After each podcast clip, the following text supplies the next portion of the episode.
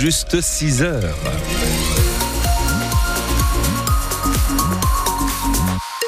Commence cette matinée avec un coup d'œil rapide sur vos conditions de circulation. À cette heure-ci, ça roule très bien, c'est fluide, rien à vous signaler. Je ne vois pas sur mes cartes d'accident et c'est tant mieux.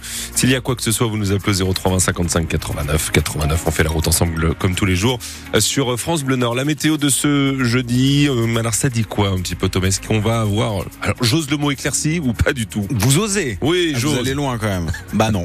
Bon, Il y aura des nuages, euh, des averses qui sont prévues plutôt dans la après-midi, fin d'après-midi. Elles vont se euh, s'intensifier en fin de journée, les averses, avec des températures toujours au-dessus des normales de saison, entre 10 et 12 degrés cet après-midi. Le point noir de la journée, c'est également le vent, avec des rafales qui pourront aller jusqu'à 90 km heure.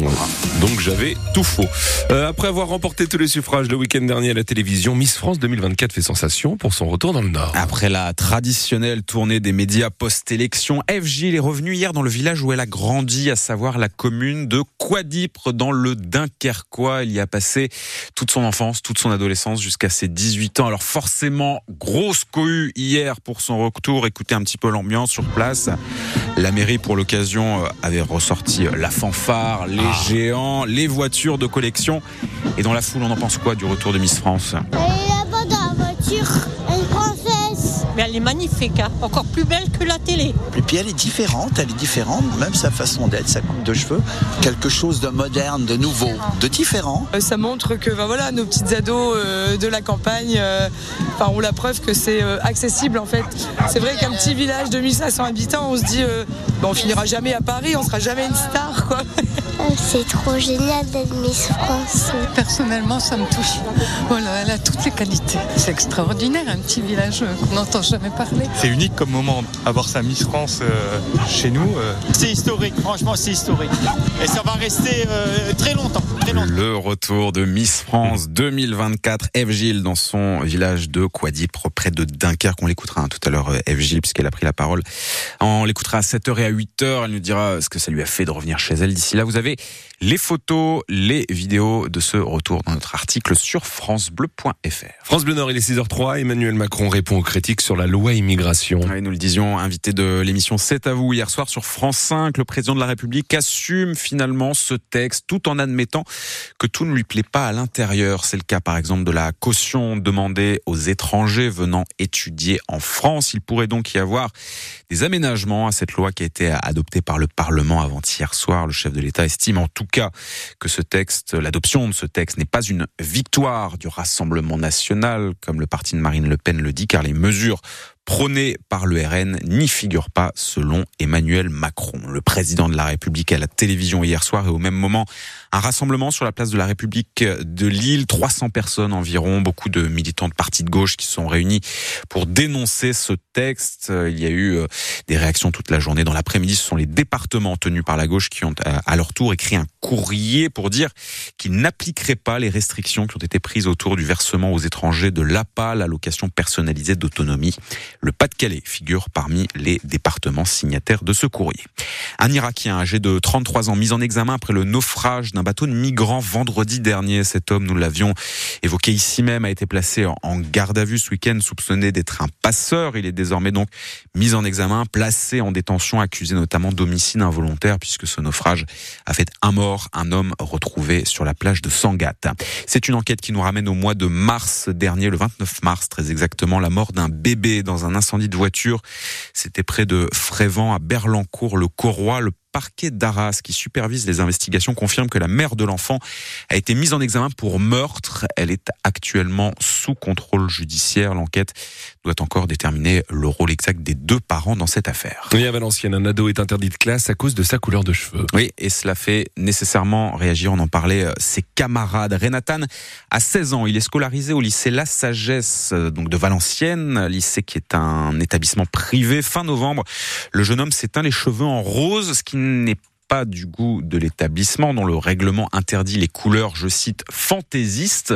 Depuis cette coloration et après plusieurs avertissements, en tout cas, Renatan suit les cours euh, depuis une salle de permanence. Il n'a plus le droit d'aller en classe avec ses camarades, une décision que ne comprend pas sa famille, sa mère en l'occurrence Virginie. Elle nous explique que le lycée a dit à son fils que si le rose dans les cheveux était interdit, c'était pour faciliter sa future intégration dans le monde du travail. C'est une vision assez archaïque du monde du travail, parce que le monde du travail, il a évolué. On en voit partout, en fait, maintenant, des personnes qui ont des cheveux colorés, des tatouages, des piercings dans le monde du travail, ça pose plus spécialement problème. On n'est plus en 1980, quoi. À ce que dit la direction, j'ai envie de répondre. Donc, euh, pour préparer Renatan au monde du travail, vous lui demandez de revenir à une couleur de cheveux naturelle, mais ces autres jeunes filles qui, elles, ont des cheveux de couleur, ça pose pas de problème dans le monde du travail pour elles. Pour nous, c'est de la discrimination. On ne sait pas exactement quel type de discrimination. On ne sait pas si c'est juste un délit de faciès parce qu'on n'aime pas sa tête ou une discrimination de genre parce que bah, lui c'est un garçon ou discrimination liée à son orientation sexuelle.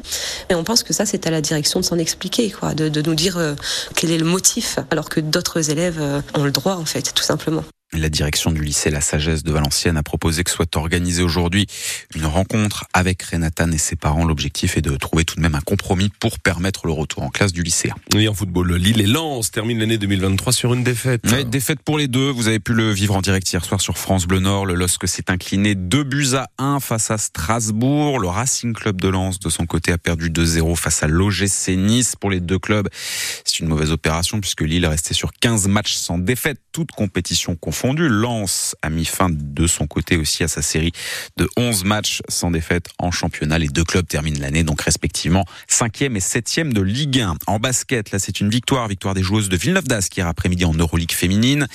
Les nordistes s'imposent 70-54 face aux Turcs de Mersin. En Star League de handball, Dunkerque s'est imposé hier soir 34 à 27 face à Ivry.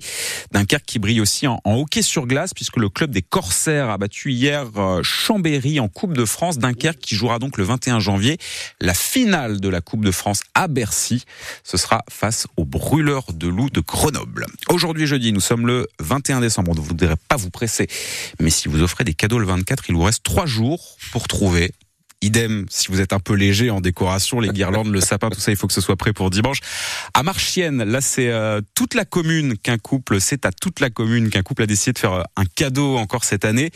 Au 397 rue du Curé, la maison d'Éric et Valérie est illuminée tous les jours à partir de 17h. La maison, mais aussi le jardin, la cour, la pelouse, ça fait partie de ces maisons immanquables dans Bien la sûr. région. On a beaucoup de maisons illuminées pour Oui. Noël, euh, sauf que là, le couple ne fait vraiment pas les choses à moitié. Et surtout, ça fait 24 ans que ça dure. Stéphane Barbero les a rencontrés. Tous les ans, c'est varié, c'est différent. On rachète des personnages, on en met ailleurs. On a fait l'atelier des lutins. Et enfin, c'est la banquise, c'est le coin polaire qu'on aime bien avec les poids d'eau, euh, en lumière bleue, les otaries, il y a des pingouins, il y a des ours polaires. euh, on a à peu près 200 guirlandes ici à l'extérieur. On a dû vous faire la blague plus d'une fois. euh, Pour avoir autant de guirlandes comme ça, vous travaillez chez EDF.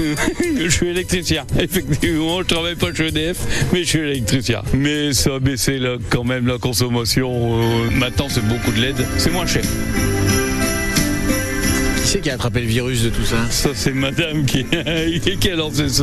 Et vous l'a ça, voilà, oui, c'est ça, tout à fait. Moi, je suis plus technique, elle, euh, euh, plus dans la décoration. C'est la magie de Noël, il faut que ça perdure. Ah oui alors.